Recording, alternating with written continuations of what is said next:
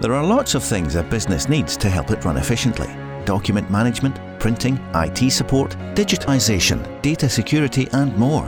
As a true managed service provider, Workflow Solutions can help with these and a wide range of other business needs, saving time and money for businesses across the UK. Help your workflow with Workflow Solutions, the work from anywhere experts.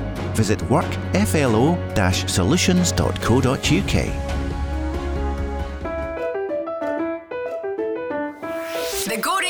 Business Show with Sir Tom Hunter and Lord Willie Haughey. It must have been the best kept secret in 25 years. Did When you I- hear the BBC guy going? You heard the Sky, the Oh two my people in goodness. Sky, they were laughing. they went, oh, and here is the here is a Range Rover, brilliant, and the door is opening, and who's getting out? Oh my. My, it's David Cameron. It was great to see what the headline was, and one of the nationals was Suella binned, Dave recycled. With Workflow Solutions. Good morning, Thomas. Morning, Willie. Morning. Oh, it's been a big week. Plenty to talk about this week. Plenty to talk about on the business front. We'll try and stay away from politics. It's going to be hard, Willie, but we'll, we'll try and stay away. But anyway, the budget, Willie. What did you think? What did you think? Well, the autumn statement. Yes. Um, I'm calling it a budget. Right, okay, well, the autumn you statement- are technically correct. Yeah, the autumn statement I'm going to um, rebrand as the election campaign starts here. Is an election coming up? I Uh, well, you certainly think so after the, the budget, but uh, no, uh, there's a few things in, in, in this in the statement that are that are obviously good for business. Being able to expense 25% tax back on you know any capital spend in relation to manufacturing and machine has got to be a good thing. Yes. It's indeed. interesting that they said that that would be forever. So, and I see today that somebody for the CBI is saying, well, I hope the next government carries that on, if there is one. Okay. Right. right? But but the one thing that they were trying to take all the credit for that the people, you know, really need to realise that the the the lift in the minimum wage for I think for just over two million people, that Yeah. sounds great and it sounds great coming for a chancellor. But that burden is not on the government, it's on small business. You know, that anybody think that that was a great thing done by the government, um, it was not. That was a tax on small businesses and, and big businesses. It's great, it's great that they're living, you know, we're lifting the living wage, but don't as the Chancellor try and stand up there and take the credit for it. Yeah, I know it, for the people who get the wage um, increase, and it's going to about eleven pound forty four for somebody over twenty three, which on the face of it has got to be a good thing, Willie. Yeah. But it's mainly small businesses, as you say, who employ these folks, and the one thing you've got to ask if you're running a small business is, can I afford to pay somebody that, or am I going to have to cut back? So it's never easy, Willie. Yeah. It's never straightforward. For those getting it, well done. For those having to pay it, my goodness, you're going to have to dig dig deep and look. I mean, at the end of the day, who ends up paying? It's got to be customers because you know governments don't have any money. We talk about it every week, but um, yeah, Um, double edged sword that one, Willie. Yeah, and I think the the NI reduction is is a good thing, right? Um, Yeah. And, and I said away back in the, the time when, when Gordon Brown surprised everyone by increasing the NI, I was on a panel the following morning for the Herald, and um, I actually said, "Well, you probably got the wrong on, guy on this morning because I don't think this is a good thing." Yeah. Um, I I said I don't mind an increase in corporation tax because you're paying it because you've made money. Yep. You could actually be losing money and now you've got an increase in NI. So I would welcome the reduction for the employees on NI of that two pence. That's that's also Yeah. good news. So if if an employee is earning about fifty thousand, um, they're going to save about six hundred pounds a year, Willie, and they've also decreased it for self-employed. So if you're a self-employed person earning about thirty grand a year, you're going to save about three hundred and fifty pounds. Yeah. So you know that's got to be that's got to be welcome, but you know, this is where chancellors play with a bit of sleight of hand because he has frozen where income tax comes in. He's frozen those bands, Willie. So that really is an income tax increase for everybody. Yes. So he takes it with one hand and he gives it back with another hand. But I think a really important point for Scottish businesses here is on business rates. The Chancellor has said for the rest of the UK, he is freezing the multiplier on small business rates and he's keeping the 75% relief for hospitality venues, retail venues, and leisure venues. But this is a devolved matter yep. for Scotland, and the Scottish Government stopped it um, a few months ago. It's a bit complicated, but it's the thing that you know well, the Barnett consequentials. So, yep. Scottish Government's going to get an extra about 281 million pounds because of this, but it's up to them what they do with it. And I would just say in next month's Scottish budget, or it might be a Scottish um, statement, I'm not quite sure what it's called, Willie. Um, you'll correct me. And I would say, Scottish Government, you've got to help small businesses. You've got to go with what Westminster's doing. Take the politics out of it and help our small businesses. Well, I think it's a really good point that you make about you know, what's devolved. I was horrified to read this week that the Scottish Government have underinvested £94 million. It was earmarked for apprenticeships. For apprenticeships, well, right? I, I missed it. Right. I missed so when people think, oh, it's the business programme, no, we're getting too political. It's not. This is a straight business chat that we're having here. I mean, how that could have went to help small businesses it would have been huge. So I'd love to ask someone why that was the case. If there was an, a straight allocation for apprenticeships, then why was why was there an underspend of ninety four million? I love I love a wee answer to that one. Right. If anybody's listening from Scottish Government this morning, yeah. just phone in and we'll put you straight through to the studio. yeah, but the, po- the point, the, the big point you were making there is, is that it will be interesting to see because some of, as you say, some of the things that are in the autumn statement that are devolved to Scotland, some of them will be interesting, especially the one you've just highlighted in relation to hospitality. So it will be interesting to see how the Scottish Government reacts to the autumn statement. Yeah. So um, I was interested to see as well that um, the Chancellor, Jeremy Hunt, had said that they're going to sell the 38.7% stake in RBS NatWest. Obviously, head, headquartered in um, Scotland through in Gogarburn. I don't think this has got ramifications for jobs, Willie, and I think it's probably a good thing that the government is out of an ownership here because it's you know it's a good business. It creates good jobs in Scotland, and um, I, I wouldn't like to see any more government interference there. Have, have you got any thoughts on that one, Wally? No, I think the more you know, the, the, they get their money back for the money. This was our money that they invested. And to be fair, in order to yep. save the bank, right? Um, so for me, the, the, the quicker they can recoup that cash, the better. Especially when you think, Tom, and I read this week, and I had to read it twice, right? That the government borrowing for this year up to the end of October was 93 billion. Okay. That's a big sum, Billy. Right. So you can take it by the end of the year, it'll be a 100. Okay. Yeah. That now means that the combined debt of the UK is just under 2.4 trillion. Wow. Right? So here's my question to you. See if that was a business. when do you get called in with the bank? I, I, think if you and I had borrowed that amount, Willie, we'd be up, up in front of the bank manager saying, when we get our money back. it's a serious question. When do you get to the position when that your debt is so bad that you lose your AAA status or your double A status, you know, credit worthiness or eh, I mean, you know, I'd like somebody. What is the number? you know, when do we when do we get the alarm bells when we need to turn the economy around that we're running at a they were running at a surplus and not a deficit? So I mean, this is this is Willie. People complain about the tax burden, and the tax burden across the UK is going to be high for some years to come. But this is because we're paying for the pandemic, we're paying for furlough, we're p- paying for the small business loans that were given out. There's quite a lot of fraud in there as well, Willie, as you and I know. We're paying for printing money.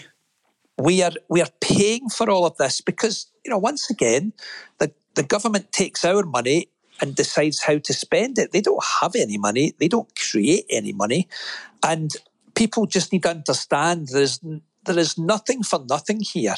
We pay for these things. The taxpayer pays for it all. And um, the, the government can borrow money, and my God, those numbers are eye watering. But at some point, at some point, and it's probably our grandchildren's grandchildren, they might start paying it back. So, in the back of all of that, Tom, and, and just to, you know, to, to summarise what you're saying, so the, the worrying thing of all the news this week, no matter which way we want to try and gloss up the autumn statement, the OBR are telling us that growth is minimal, if at all. And that should be the thing that, two things, we've got the highest tax burden since 1948, right? We will, according to the OBR, most families will be worse off by 2025 by £2,000 a year with, um, disposable income and growth is running at its lowest for a long, long time. These are the things that, are, that should get people concerned. How do we start to grow the economy much, much quicker than the, than the numbers that we're seeing at the moment? That's exactly the question, Willie. And I think it being a election year in Westminster next year, they they have by law to to call it, but the Tories can call it um, a time to suit them. I think they would like to call it in about another 10 years, but anyway, yeah. they have got to call it next year. And I think we're going to see some other giveaways, call it what you will, bribes to the electric. I, I don't think the electric are that stupid. Yeah. But I come back to my central point, and I know it's not the politics show, but the UK government and the Scottish government tax us and they decide how to spend it. We are paying for the pandemic. That's why the tax rate is so high. But government spending on things like HS2, on ferries, on failed deposit return schemes, the government is wasting our taxpayers' money. And I think it's time to stop and actually ask your politician, right, how are you spending my money? We need to stand up for this, Willie. Yeah. It's funny, so nice wee segment there. The uh, You mentioned HS2. I see that some of the people in charge of HS2 um, have put it out this week that not enough Scottish companies have been winning contracts. Right. So I okay. believe in the billions that have been spent already, that only 137 million has been awarded to Scottish companies. So um, it's interesting that they're telling us to start, you know, uh, looking for a tender now at a time when they're talking about ceasing the, the, the development. Sense? It doesn't Does it make, make, any sense. sense. No, it doesn't. It doesn't. It doesn't. And uh, I don't know much about this, but I, I, I did read in the paper about Grangemouth, and Grangemouth, well, it supplies 80% of Scottish fuel. I didn't know that. Yeah. It's a joint venture between Ineos, which is Jim Ratcliffe, the guy who's trying to buy Man United. We might we might do a wee segment on the business of football sometime, Willie, because yes. you know a lot about that. Yeah. So it's a joint venture between Jim Ratcliffe's Ineos and PetroChina. And they're going to close the oil refinery because it's just not competitive anymore. It's not going to close completely. It's going to be a fuel import and distribution business, but there's about 400 jobs at risk. Do you think in their decision making, the kind of anti hydrocarbons of Patrick Harvie and Co. has has put that in Jim Ratcliffe's mind, Willie? Well, it's interesting, and I, I think yes. Uh, to answer the question, I think yes, it is of the thinking behind it, and it helped make the decision. But also, it was interesting to see that there was, you know, agreement, green MSP um, jumping up and down at the thought that Scotland's only oil refinery was closing. so it oh. kind of goes against what Patrick Harvie's shouting about. But I've got no doubt that, yes, that that was part of it. But I hope that whatever, you know, when people keep talking about transition, you know, and I was saying this article this morning, you know, ask the steel workers, ask the miners how that went. But I hope that whatever the the new development and, and the new ideas for how they want to run Grangemouth will, will mean that there'll be many many jobs created, and I hope that you know that there's a there's a balance and, and opportunities for the 400 people there, maybe to retrain and, and continue to be working there. Well, let's let's hope so, Willie. So there's there's been another circus in Silicon Valley. Wow, Willie. This Open AI and Yeah. the founder there, a guy called Sam Altman, who's been been the kind of poster boy for responsible Yeah. responsible AI. So just just for the listeners to try and recap, I'll just give you a wee seven days recap. So seven days ago, the board of OpenAI, and it's a it's a different board structure in America. And when OpenAI was set up, it was it, a non-profit board sat on top of a commercial organisation, so it was quite interesting. But they decided to sack Sam Altman, no reason given. Microsoft stepped in. They, they've committed about $13 billion to OpenAI. They said they'll hire him. And then they were going to set up a new AI division within Microsoft and take all the OpenAI staff. Quite an interesting um, m- maneuver there by the chief exec of Microsoft. And then 770 of the staff at OpenAI signed a petition saying, sack the board, bring back Sam. so on Wednesday, OpenAI said, Sam, come back, all is forgiven. We've sacked the board members, we've got a new board. Um, Willie, can I ask you a question? Have you ever poached MD from a competitor? I'm I'm sure without knowing it, I have, but I just have to add a wee caveat to what you said there. Right. Although there was no great explanation, that what was leaked out was that he'd been less than honest to the board. I see. Right. So okay, he'd been less that than right. Okay. So um, I, I think that I'm, I'm trying to think. No, I don't think I've went out to. Um, no, I, I can honestly say that I've never targeted anyone. I may have put adverts out, I put the word out in the street, and I've I've managed to get someone to leave a competitor. But uh, no, I, I can't say Tom I've ever targeted anybody. Right. Well, I had a good one when when I was running sports division, and we decided we were going to go into open um, retail parks, so sports superstores, and the only other people doing it in the UK at the time were Olympus. So I remember saying to a recruiter, right, I want to speak to the chief exec and I want to speak to the operations director of Olympus out of town division, but I don't want them to know that I'm speaking to each of them. So I, I interviewed one for dinner and one for breakfast. And they both absolutely decried the other without knowing I was going to see the other at the next meeting. And we decided to take on the operations director, and it absolutely changed my thought of what we are going to do in out of town. And it absolutely put in, in seed my takeover of Olympus because I thought, goodness, if that's what's happening there and it's run so badly, I'll have this guy in here and he'll guide me. And that's exactly what we did. And then we ended up taking over Olympus. Brilliant. so that bringing in that one recruit changed your whole thinking. that one person, Willie, and I had him for, for breakfast, and Ian Grabina and myself sat with him. And I had one thought about out of town. We'd been to America, we'd seen Sports Authority. So I had one idea. He he came with all the facts and figures, and I just went, Great. Brilliant. We'll do better than them in half the space. You can come and do it. We didn't take the boss, we took the second in command. I'm, I'm sure that sounds a wee bit like company espionage, but it wasn't. It just happened that way. Well, I, I, I, I have I've hidden the names to keep the. So we mentioned that. Um, I want to ask this. I know that you've never got involved in Bitcoin, right? No. But the news this week.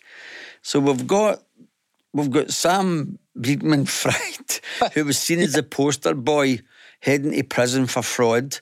Right. We've got the guy from Binance, the second biggest, hiding in a territory that's got no extradition, right? All right. So the whole industry at the moment has got this huge cloud hanging over it. When does the SEC, when do the authorities really step in here? Well, as I say, this is not my specialist subject, um, but I think it's another case of entrepreneurial minds going so far ahead of the regulators. The regulators do catch up, though, but they are playing catch up on cryptocurrencies, in my opinion. I spent a wee bit of time on it with Jamie, my son, and we both came to the conclusion that we didn't have a clue what was going on and would stay away from it. Have, you ever dealt in it, Willie? Never, never. And, and I've got to say, because of what I've read, I would, I, anytime I've been in a conversation with anyone, especially younger people, I've told them to stay well away from it. Coming next, Hunter and Haughey chat to Cally Russell, CEO and founder of This Is Unfolded. The Go Radio Business Show with Workflow Solutions, part of the Scottish Procurement Framework for Managed Print Solutions, available to all public sector bodies and charities. There are lots of things a business needs to help it run efficiently document management, printing, IT support, digitisation, data security, and more. As a true managed service provider, Workflow Solutions can help with these and a wide range of other business needs, saving time and money for businesses across the UK. Help your workflow with Workflow Solutions, the work from anywhere experts. Visit workflo-solutions.co.uk. The Go Radio Business Show with Hunter and Haughey. This week's special guest is Cally Russell, CEO and founder of This Is Unfolded. Good morning. Thank you so much for having me, Chance. So, Cally, you are a good friend of the show because you were in Willie's entrepreneurial spark in his headquarters and you've kept in touch with us both over the years. So, I think our listeners this morning are going to get a real insight into your story and the wee nuggets you can give them to help them grow their businesses. So delighted to have you on, Cally. Thanks so much for having me. Yeah, I, I, my first business started in Willie's office in the space that he gave to Entrepreneur Spark a long time ago now. I've got lots of really bad stories about Willie, but he's sitting across from me, so I don't think I can tell any of them at all because I don't think I'd get out of the building at the end of it, to be honest with you. Right, Kelly, I'd like to thank you for coming on, okay? Next. No, thanks so much. Uh, I'm really excited to tell the story of, of what we've built with Unfolded and, and the journey of, of the highs and lows of getting here as well, because there's been plenty of those along the way as well. And I think that's why we choose you to come on because it is a great story of the highs and lows. So let's let's go back a wee bit and tell the listeners about how it all started and, and, and where you've got to today. Yeah, so uh, when I was delightfully hosted by Willie in his his gorgeous building around the corner. Uh, I had a business called Mallzee, which was a consumers in, consumer insight business where we basically made a shopping app that was basically Tinder for clothes, and we grew that to about one and a half million people using it. We generated about a billion customer opinions on products, and we used that data to try to help big retailers basically not to make things that wouldn't sell. And we learned a really valuable lesson in that, which is that even if you find a problem in, in those businesses, which is this huge amounts of waste, you might not be able to fix that problem because the people in that business don't actually want to fix that problem. It might impact the business, but the people on the shop floor, the people who are actually making the decisions, fixing that problem is kind of their job. So if you come along and try to fix it, well, they, maybe they don't want you to do that because you're taking away their power or their control that, that kind of came through from it. So eventually, over time, we decided that we couldn't fix that, and it was a lot of time. And we, we grew a business to, to 40 people working on that and kind of raised a lot of investment to do it. Uh, but we realized that we couldn't we couldn't win, like not over the long term. Like we, we worked with some of the biggest high street retailers in, in the world, in, in the UK at that time. And instead, uh, we had the delights of COVID, which turns out if you're selling insights to big retailers at a point where no retailers make any money or buy any stock, you didn't really have a business anymore. Like that is that's kind of done. Uh, uh, that kind of came through to it. So we then did uh, something a bit crazy during Lost Stock, and I think it's. Uh, if I look back on it, it's probably something learned around you gents over the years, which is if you've got an idea, if you really believe in it, you've just got to go and roll the dice and see what happens.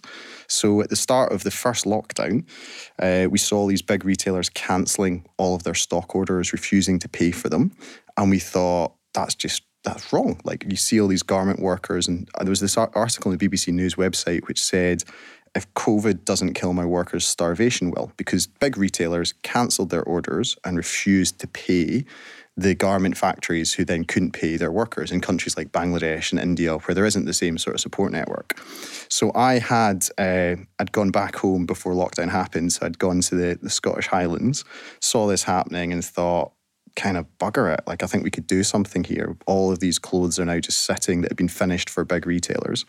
So over the course of three weeks, uh, myself and my business partners put together this thing called Lost Stock, which was selling the clothes that had been cancelled as a mystery packet. And the idea was that everyone, if you bought one of these packets, you'd get three items that were worth double the price that you paid for them.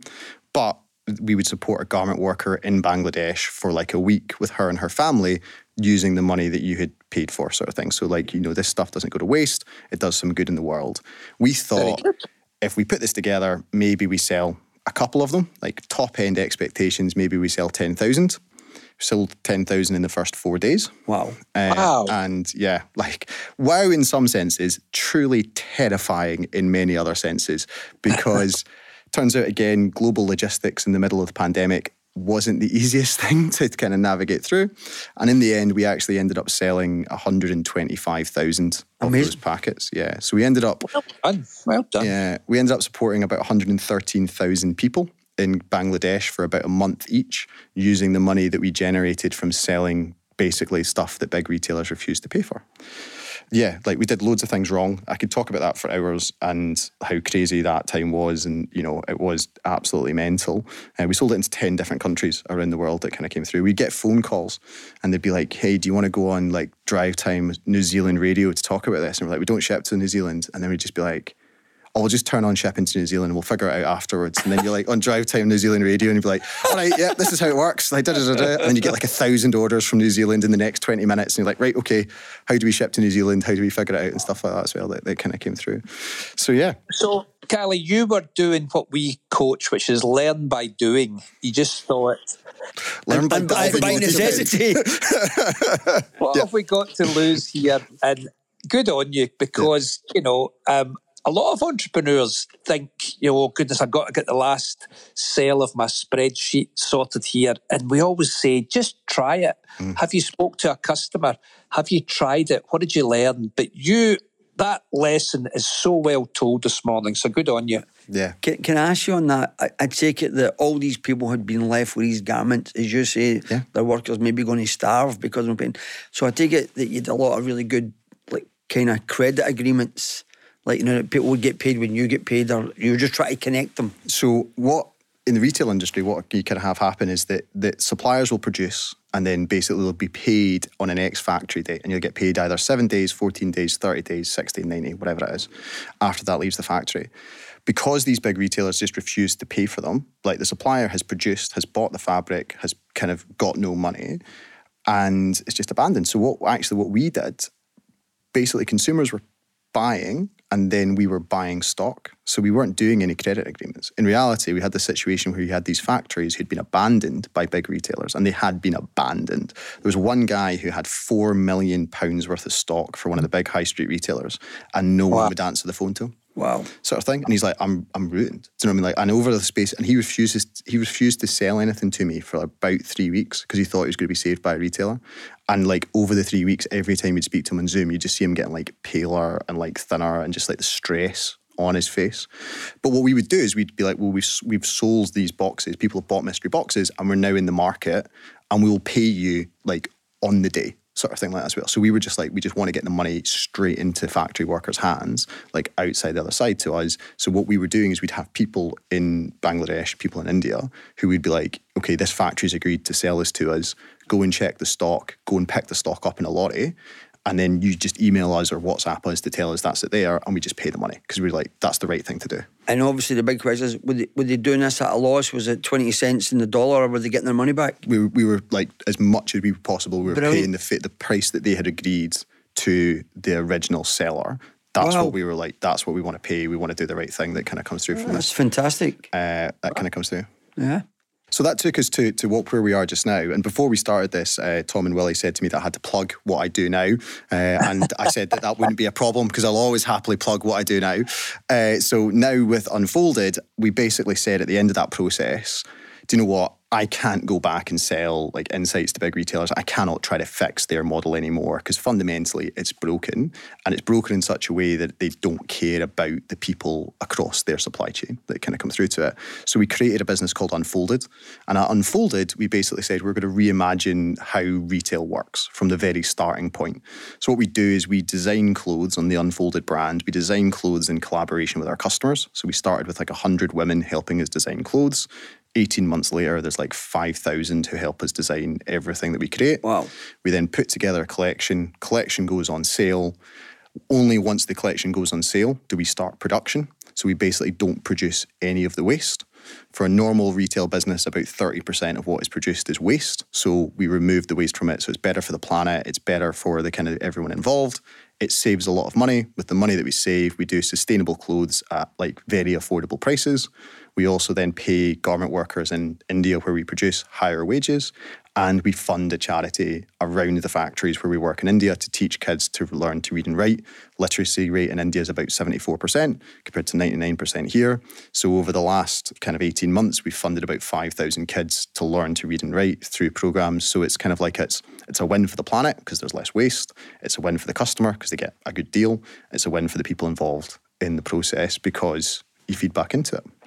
So that, that sounds like all the buzzwords that people are looking now for the businesses to invest in. So how has that made it easier for you to get investment? Uh, investment in anything is hard, especially in consumer. It's hard for, for that to for that to kind of come through. So like we've raised now just north of two million pounds over the last kind of eighteen to twenty four months, which has allowed us to get to this stage. Like you could always raise, hopefully raise more to go quicker, and that's kind of like our thing. Like at the minute in time, you know, we've grown in the last three months, we've grown by like fifty percent on the three, three months previously. So it's like in that sort of really great sort of phase just now, and we've got plans to grow a lot quicker now that we've got certain things that kind of come through. Our actual vision here is not to just build one brand. Like our vision is that we've built the technology, we've built the supply chain, we've built all the things around it. We've built this concept of making clothes in this very different way, and is now to open that up to p- other people. So people who have communities. So actually build like a, a, a tall women's brand with a community of tall women who already exist to build like an influencer, like a, a media brand and all these sorts of different things. So over the next kind of 18 years, like a couple, not 18 years, don't want to do this for 18 years. That sounds like a lot of hard work, to be honest with you. over the next couple of years is that we want to be like, we want to build a hundred of these like hyper ethical, good for the planet, good for the people who are making clothes brands by partnering with people who've got amazing communities to start off with. And Cally, can I ask um, if someone's listening today, how do they go and buy from you? How do they get to that? Uh, just type in unfolded or this is unfolded.com and you can go and buy some of our lovely women's clothes. You and, you and Willie would look great in both of the dress in some of the dresses that we sell that kind of comes through. Or you could get your You other said halves. you were not going to tell any of the stories. or you could get some of your lovely other halves, some of our fantastic pajamas, which are great for Christmas as well. yeah. Right. And where, okay. where is your office based now? We don't have an office No? anymore. We're one of these I love it. weird companies that is just entirely remote. So we were based in Edinburgh, and I'm still based in Edinburgh. And I would say about 50% of our staff is based in Edinburgh now. But we hired someone the other week who's in Truro, which is, I think, as far away from Edinburgh in the UK that you can actually get, uh, which is quite nice. And we've got people based in London and, yeah, just kind of all over the place now, which is quite good. And what do you realistically think the, the, the potential growth of the business could be over the next five years? Not 18. I God, imagine 18 years. Uh, I, I think it's it's pretty substantial. So we're we've the, the unfolded brand now is like millions of revenue run rate within that brand, and then alongside that, we're now doing two brands with one of the biggest media companies in the UK, another amazing uh, kind of community. So they'll start probably in the next kind of three to six months, and each of those are probably the same sort of size, if not slightly bigger. And then there's like a pile of other brands, like other potential partners, kind of behind that. So touch wood, like you never know. Like if you know, Tom talked about the financial model. I think the financial model has it going into the tens of millions in within the next four years. But you know, lots of things can go wrong. It might be a horrible idea once you get further into it. But fundamentally, as a starting place, like yeah, it's, it's going in the right direction. And all the lessons and all the bruisings and all the you know mental kickings that I've taken all the way to get to this point, you've now taken the rough edges off what you're doing and you've got something that's like this fundamentally really works. So, so Cally, just you've you've told your story and you're a great storyteller, but you've you've told it matter of factly. Um, how and what can our listeners? What's your lessons you've learned? Because I know you've had the ups and the downs, Mm. and your resilience is terrific. Um, so, what's the key kind of lessons by doing this that somebody could maybe pick up on this morning? I think there's lots of lessons and different points of it. I think at the start, like as Scottish people, like uh, as starting piece, I think we're really horrible at asking for help. I think we see asking for help as a sign of weakness, and actually, I think it's it's totally different. It's a sign of strength. There's a really good Phil Knight uh, from Nike, the founder of Nike. They, they did like a Stanford like opening speech, and he was all about basically how asking for help is such an important thing and going out from it. And if I look back to it, you know, we're joking about these things, but I've come and asked both of you for help at different points, and you've both been really helpful. Whether that's been just letting me rant on, whether that's been potentially occasionally giving me a, a, a verbal kicking, but you know what I mean, like that as well in the good sort of sense that that sometimes that's what you need. And I think I think all of us need to open that more. Like I ask for help all the time, and I think that that really helps through. And you know, by doing that, I think you end up surrounding yourself with people who you know can drive you forward. And I think in the human nature, I think like ninety five percent of people want to help. Like you just have to find the right time to ask and the right way to ask as, as a starting point. We, we talk on the show every week about the conveyor belt to help young budding entrepreneurs. You're probably the best guest we could ever have on here to talk about that because you've probably been through most of it, right? So, what about sharing with the listeners some of your experience going back to eSpark and maybe try to get edge money or whatever you've done in, in, in, all that time? Yeah, so like I, I, I've got like many different stories of that. Some of which I'm like, well, he's literally threatening to kill me over uh, from the other side of the room at this point in time. But I, I look back on it, I think like that starting point of experience is all about confidence. Like you've got to instill confidence in people that they can go and do this, they can kind of go through from it. I think a really great example of that actually comes from from you and you and Susan Willie, which was we did like I remember the first eSpark pitch night, which before Tom was involved or, or like was was less involved and, and Ayrshire hadn't opened, and we had like an event in Glasgow in '29 and we all had to pitch and present and it was just like a practicey sort of thing like you know you're just like it was a bit glitz and glamour it was a bit kind of nice and stuff but then at the end of it you and Susan gave, gave everyone a thousand pounds like because you're like you know this was just fantastic you did a great job and everything as well. And the confidence and the kind of the, the kind of the buzz but also the the belief that that gives people is like really powerful and if I look back to that that's a huge it's a great kickstart moment in all those sorts of different steps going past that it's that you know we we, we did win an edge award at a certain point, but we didn't win it the first time. Like we didn't make it through to the to the right bit at the same sort of time. But you refine it and you go again. Like that kind of came out from it. I'm one of the I'm one of the few people that's gone on Dragon's Den twice and got an offer twice. That kind of came through to it and then Said said no. no. both times. Uh, that kind of came through. you. But it's it's the same thing, which is like if you you, you got to keep trying things. And like the the thing around this is like when we when we bring new people in the business, we talk a lot about mistakes and like you know making decisions, and we talk a lot about when if you've got a decision, you think about it as a, does, is this like a business kill decision or what's the cost of making this decision, and if it's a really low cost, make the decision quickly and just give it a try and see what kind of plays through because you've just got to go on and, and if it's like if you make a mistake most most mistakes are, are not that important so you just shrug it off learn and, and then kind of go again and, and see what you get to I, I remember that night and I remember the, the whole idea, which was really good. So this is right at the very start, Tom of eSpark. And probably maybe there was about 60 small company startups in, it, in the mm-hmm. first cohort. And what happened was you come up with this idea, we'd narrow that down and there'd be seven businesses of which you were one, Cally, that the people would say we want to put up to pitch as if you were pitching in Dragon's Den. And uh, me and Susan were judging it. And, and the idea was the seven people who at that time, the winner was to get a thousand pound. The best pitch was to get a thousand pound. And the seven people were all nervous. It was probably the first time that they'd ever ever done this. And we'd wee, was wee pizza night and a glass of wine. And when we listened, and we'd done this genuinely, when we listened to the seven pitches, at the end that we we awarded a thousand pound to everybody that had done the pitch because it was so good. And I think somebody told me a few weeks ago, five of those businesses just are still, you know, they're still out there trying hard. But I need to say this about you, right? Because I was close with you there. I never, you, you kind of epitomise what every young entrepreneur would be. See, when all the knocks came, you never stopped smiling. You never stopped being upbeat. You, nothing got you done. Nothing. Even when, you know, the, you, you had all these alligators right, at your rear end, right? You, you, were still saying, no, what, we'll get by this, we'll get by it. And it's great to hear today. I haven't seen you for a wee while. I met you a few weeks ago, but I've had a chat with you. But it was great to see you up at Gleneagles a couple of weeks ago and see that you're still part of that. And, and you're certainly today still one of the successes of that whole conveyor belt. Well, firstly, as I'm from the west coast of Scotland, Willie's just been nice to me, so I feel unbelievably awkward now.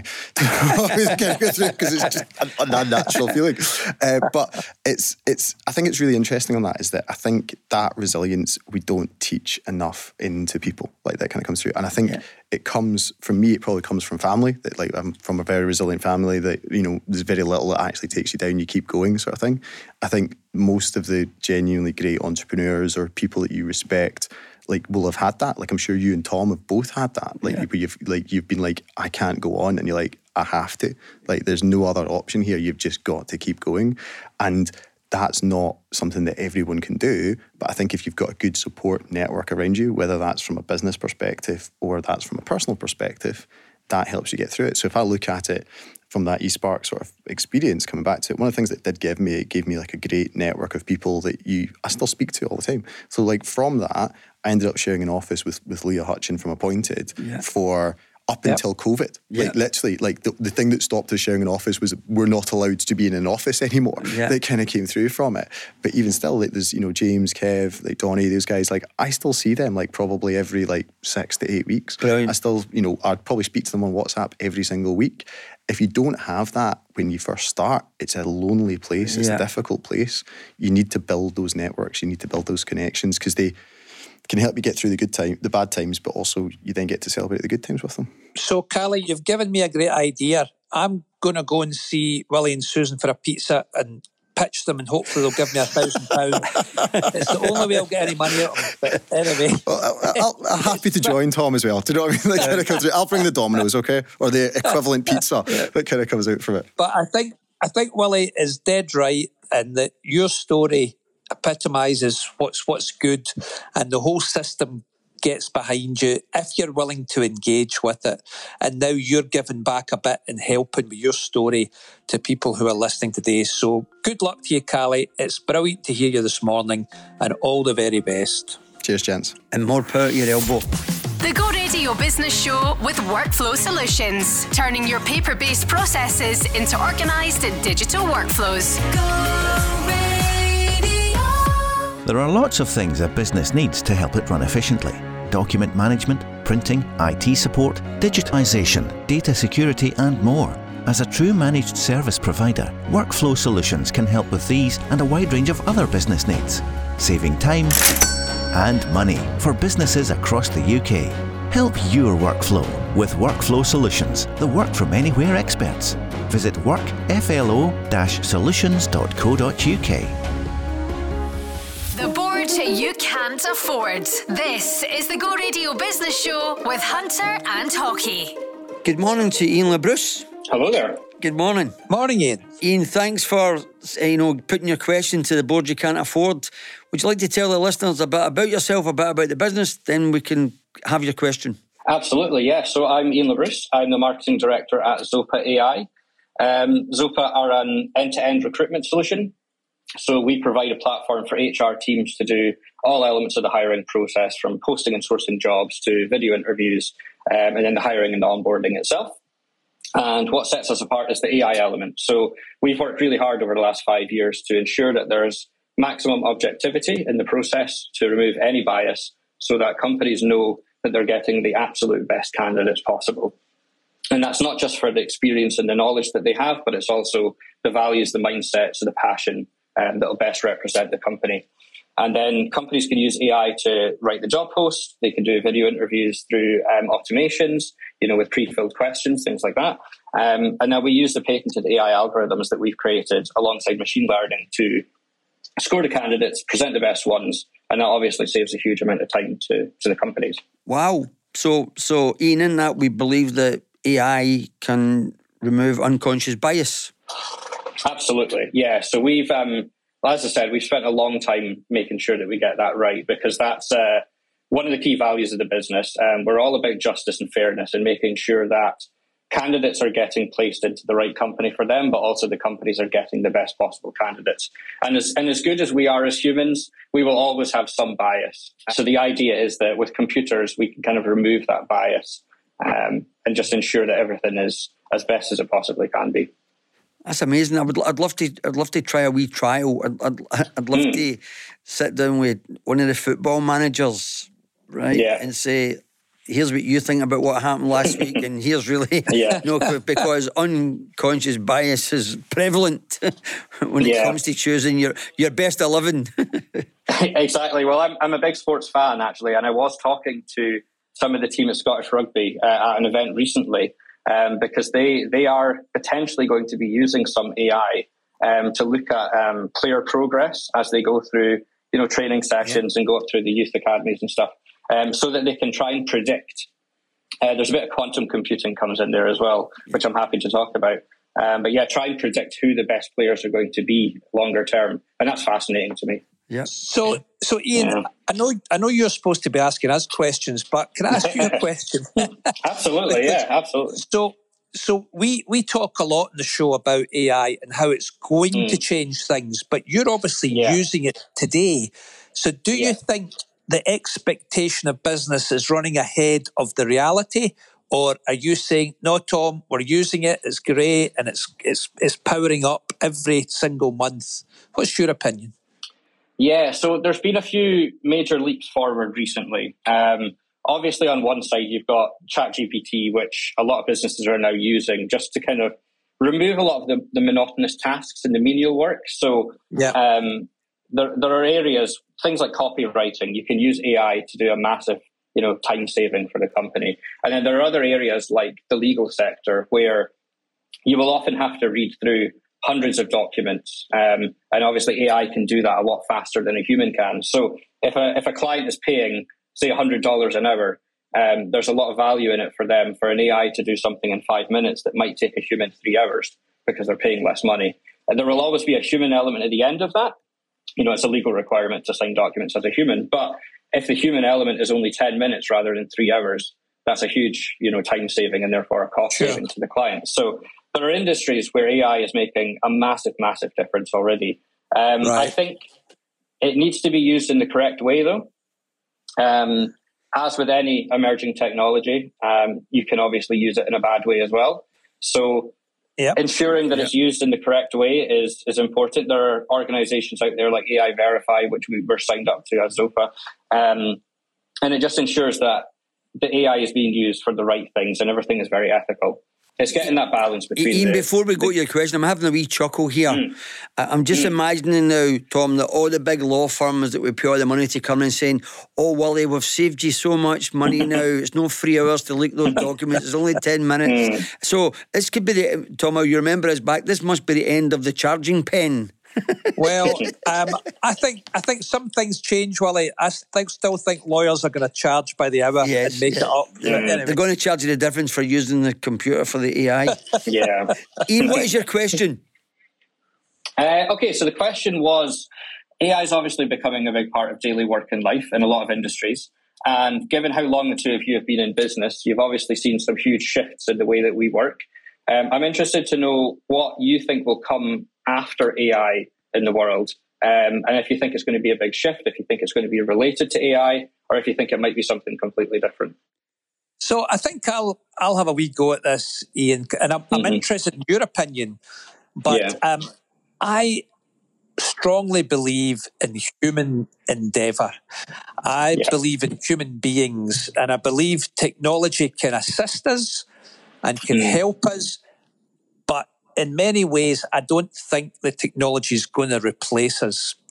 Um, mm. Now, you might disagree with that, but I, I, I, I think this next. Some people are calling it Industry 4.0. Some people yeah. are calling it the next industrial revolution.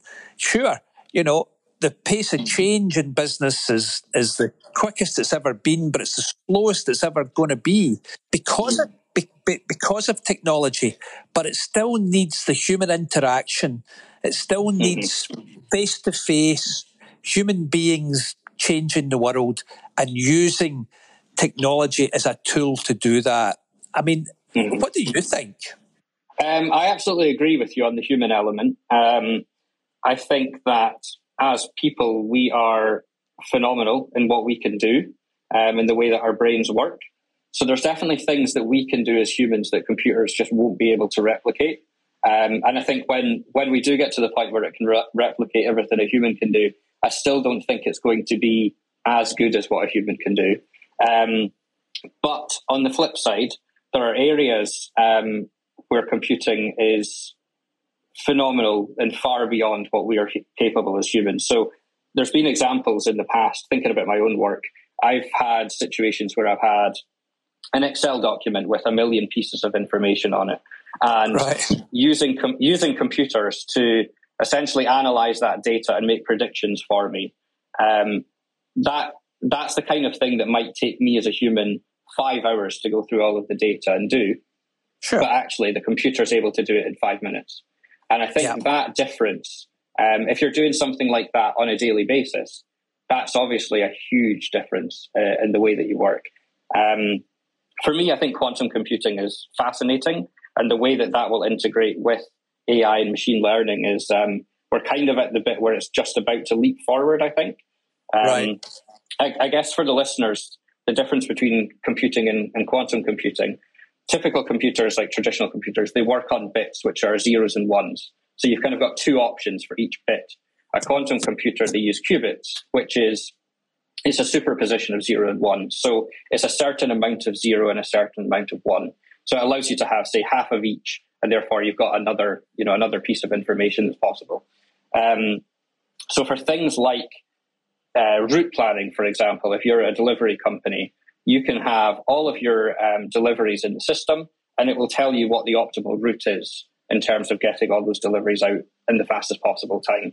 Um, things like supplier management or even financial portfolio management. A lot of the banks are using quantum computing now to to simulate um, lots of different opportunities and then see what is the most optimal one and then do that. So that's where computers are far beyond what we're capable as humans. So, so Yeah. Ian, can I come in with my answer? So, Mm, so the question yeah. is, if AI is as successful as I think, what's the next big shift after that? I'm, I'm going to answer this in a way that people listening who know me will not believe what I'm going to say. okay? if AI is as good as people think it is, and it seems to be demonstrating that it is, I believe that the impact that AI could have on people's normal, normal working pattern could be stratospheric, the change. Mm-hmm. If AI can demonstrate that you can absolutely monitor how someone works remotely, it could be the end of the office block. And so, if people could demonstrate to me that all the people who now, because of COVID, want to work a couple of days at home and whatever, and I'd like to see everyone back in the office as much as I can. But if AI can be used so you know that people are as efficient, you know, 100%, then I think the effect it could have on the property market, the commercial property market, what it does for the environment, people knowing cars every day, going to work, all of these things, I, I, I think that the next big thing could be is that in the next 25 years, there could be an absolute change about how people's working day is. yeah, absolutely agree with that. Let's hope it's for the better. Yep. So, Mm. Ian, Ian, listen, I think that's a fascinating debate today. Please Mm-hmm. keep in touch with the show. Let us know how you're doing because I think the listeners got a lot out of that this morning. So, good luck to you. And Thank you um, so much, I'll yeah. be phoning my lawyer. I'm just on the phone to my lawyer now. Willie. Cut your bills. Thank you, Ian. Thank you so much. Thank you. And good luck. Thank you. The Go Radio Business Show with Workflow Solutions. Helping your business with document management, print, and IT solutions. Go